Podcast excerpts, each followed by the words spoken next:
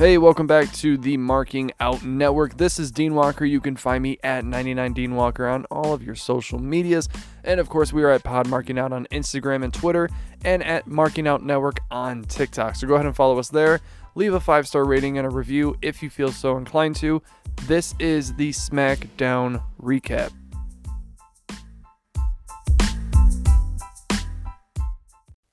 So Friday Night SmackDown started with the Grayson Waller effect, the the talk show, or is it the Waller effect? One of the two. Um, and it, the guests were the new United States champion Rey Mysterio alongside Santos Escobar of the LWO. And I think this was a good opening to SmackDown. It wasn't, uh, you know, th- there wasn't too many matches tonight. Uh, there was a few and of course the main one being Edge and Sheamus for his 25th anniversary. So WWE was kind of just banking on that last main event, so they didn't really throw too many matches in the card, especially on a, on a SmackDown. SmackDown is uh is pretty wrestling heavy, so the fact that they only had a few, it kind of felt like a Monday Night Raw. There was more promos than anything tonight, and it started with one, but it was it was good because so Grayson Waller, right? He was trying to get under their skin because he's a heel. He was doing his job perfectly. And uh, so Grayson said, Hey, Rey, you know, the fact that you are a legend, why did you feel the need to take Santos's spot? Why do you have to make this all about yourself? You know, and then Santos kept trying to butt it and say, hey, you know, it's not like that. And Rey was trying to say, hey, you know, I'm I'm winning it for the LWO. I'm not winning it for myself. This doesn't. It's not for me. I, I won this for Santos. I won this for the LWO. It's okay. Don't you know? Don't twist it. And then Waller was just digging deeper and deeper. And then right when Rey Mysterio and Santos were were right about to snap, that is when Austin Theory came out. And then Theory had a pretty decent promo, and I thought Theory looked like a like a fucking main star right here. And I could really see the potential. Uh, he was slipping off for a while. I think losing that belt lit something under his ass. So whatever he needed to do to rejuvenate himself, I think it worked. I think it did help him a lot because whatever I saw in theory a, a year ago or months ago, I can see tonight. So I think it was great. He came out, you know, talked some shit saying that, you know, it's his belt, yada yada, right? All the normal stuff. And then LA Knight came out. And then LA Knight was like, hey, you know what? I think I deserve to have an opportunity, not you. So then Adam Pearce came out, made the match official, and we had a number one contenders match for the United States Championship. And I thought it was a I thought I thought it was a great match.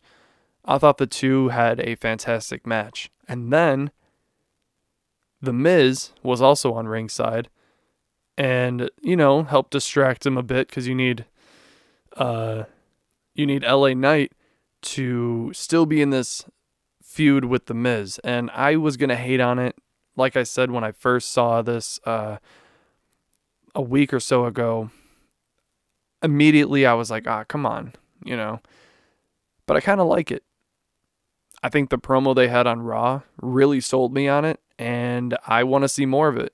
And when The Miz came down, I, I didn't mind it either. I was like, all right, where's this going to go? Um, and obviously, you know, it went the way that we all were thinking, which was Miz distraction, and they were going to continue their feud. Austin Theory is the new number one contender yet again, and he is going to face Rey Mysterio.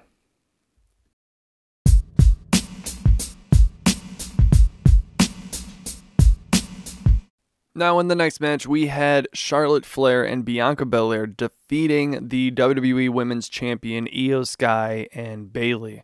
Uh, the match was fine. Uh, it was, I think it ran about 13 or so minutes. Now, that is a pretty significant amount of time for the WWE in the women's division because I feel like lately they've just been kind of chillaxing on the women's division. Uh, maybe this is my theory that they were banking really hard on the four horsewomen for so long that they didn't create too too many new stars um, underneath them, and that kind of led to a little bit of a drought. And uh, you know, I think we're seeing just a tiny bit of that drought. Now there's a there's a ton in NXT and yeah, there's a ton right now. But there there's something that is just kind of slightly off lately and they're just not really banking on it too much, but I mean 13, 14 minutes, whatever the case may be, it, it was fine. It wasn't a bad match at all. It, it you know, it it was what it was. But then the main concern is so after the match, Bianca was having an interview backstage, and that's when she got jumped by, um, by damage control. So she was really like overselling. I I think it was uh, maybe it was the knee again or something. She was she was selling something. And so I, I'm guessing this is just the way to exit her, give her a little bit of a break, and maybe rewrite her character a little bit when she comes back. Um, Quite possibly. I don't know. I have no idea where this is going to go to, but that is going to be very significant, and we're going to see in the future where this leads. Okay, I looked at my notes again, and Iyo Sky did hit Bianca with a chair to her knee. So just wanted to throw that in there. Okay, let's move on to the next one.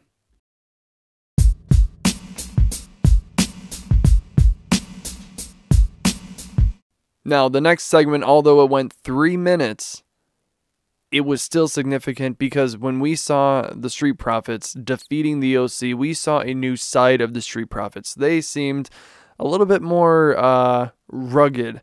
They seemed a little bit more, I don't know, I, I wouldn't say heelish, but they were definitely just more focused on beating down their opponents and saying, hey, that's it. They were not too flashy, they were not too fun they were just more about, you know, pounding them down and getting the match over with. Um, which makes sense because Bobby Lashley is paired up with them, and I don't know what kind of faction they're going to be. I, I have no idea. Um, the last time we've seen Bobby Lashley paired with two other men, which was the Hurt Business, and we all love the Hurt Business. It got us through the pandemic. It was fantastic stuff, and I am still upset that they're not a thing because Shelton Benjamin definitely needs more airtime. Cedric Alexander definitely needs more airtime. MVP with Omos is not it. Uh, it's not my cup of tea, at least. So, you know, at least we got Bobby Lashley paired with two other guys, and I think it's going to be dope. I think it's going to be um, an interesting side of the Street Profits. I mean, a year ago, we were debating if they were going to break up and if Montez was going to get a single push. And we were, we were basically uh, thinking this whole entire different scenario and they're still together. They're growing together. And now they're paired with Bobby Lashley, which is a huge, huge deal. So I'm down to see where this goes. I am very, very invested in this storyline.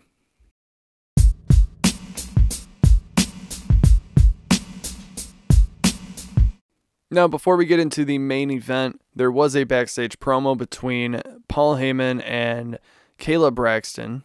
And all she wanted to know was what is the update on the bloodline? Because Jey Uso super kicked Jimmy Uso because Jimmy costed Jey the match with Roman where he was about to win. Uh, Roman, who is just being Roman, solo being solo, but Jimmy and Jey, man, they're going back and forth. Is is Roman cool with Jimmy, or is he not? Uh, everything is just all up in the air. Especially Jey Uso, deuces, ooses. He is out of the WWE. The man quit. The man quit last week. Is there an update on the bloodline? And then Paul, you know, was uh, kind of fucking around a little bit. He wasn't really answering too much. He was just being Paul Heyman. And then he got a phone call and he said Jimmy Uso will be kind of answering that question next week. And then the crowd was like, ah, shit because the crowd is getting all uh, riled up for it. But we will hear from Jimmy Uso next week, and maybe we'll get a little bit more of an answer on where is the bloodline standing. Now, of course, we know, I know, I'm I'm buying into it right now. I'm kayfabing it right now. I know that Jey Uso is still part of the WWE. I get it. We all know that so don't go at me in in uh, on Twitter or in the or in some sort of reviews or anything. Don't don't don't go at me. I get it. I know he's not actually gone. I get it. I fully understand it. But we're buying into it. We're buying into it because this is the storyline. This is the bloodline. We're just having fun, okay? So that's a little bit of a little message to you folks out there, all right? Um But I think this is uh this is very interesting.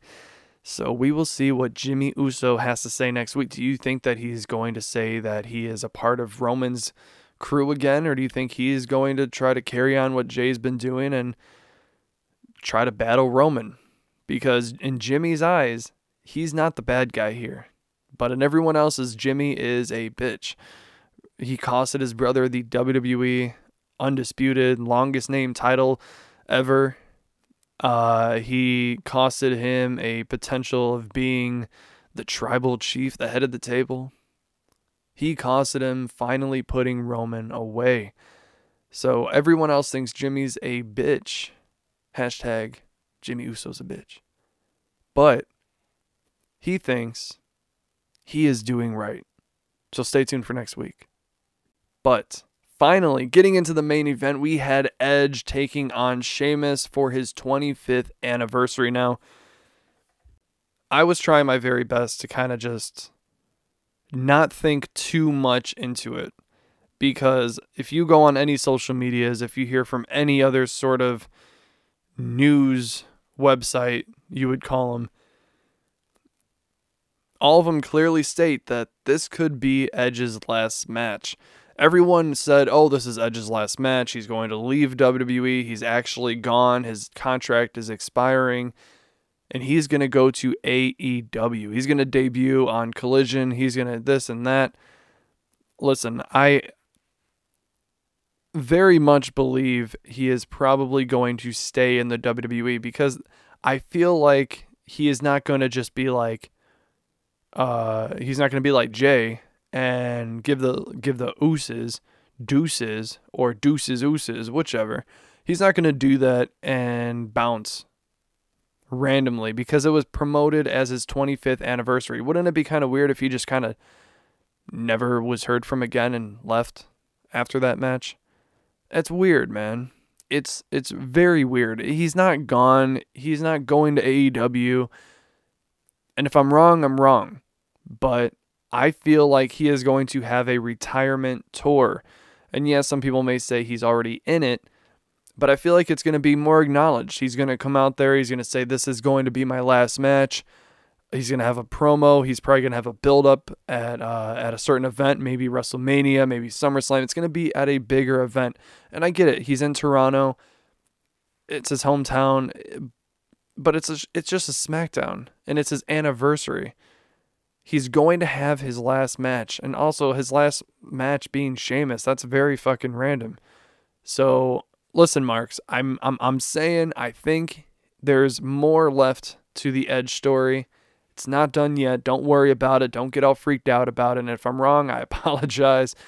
But I think there is more. Now, to wrap up this episode. And by the way, that was a fantastic match. That was a fucking great match produced by the WWE. We don't see a match like that in WWE too often. It's usually a lot of rest holds, a lot of lockups, a lot of submissions, a lot of just bread and butter wrestling moves. But this was fun, a lot of false finishes. It was an entertaining match. Now, what I wanted to announce is this weekend, when I get with Cordell and I get with Neil, Pretty Boy Thomas himself, we are going to go over the week of wrestling. We're going to be chit chatting. We're going to be doing a lot of fun stuff.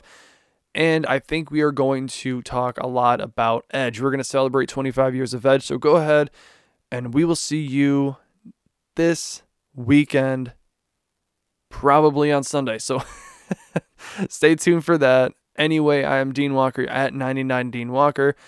You can find us at Pod Marking Out on Twitter and Instagram, at Marking Out Network on TikTok. And I really hope you enjoyed this kind of a fresh week of uploads. I'm trying to do a very quick review of Raw, quick review of Dynamite, and quick review of SmackDown. I'll try to throw in Collision, I'll try to throw in Rampage and NXT eventually, but that is a lot. Right now, I am just trying to do something different. I'm trying to do quick recaps of all the shows so you can listen to it like on your way to work the next morning or something, you know?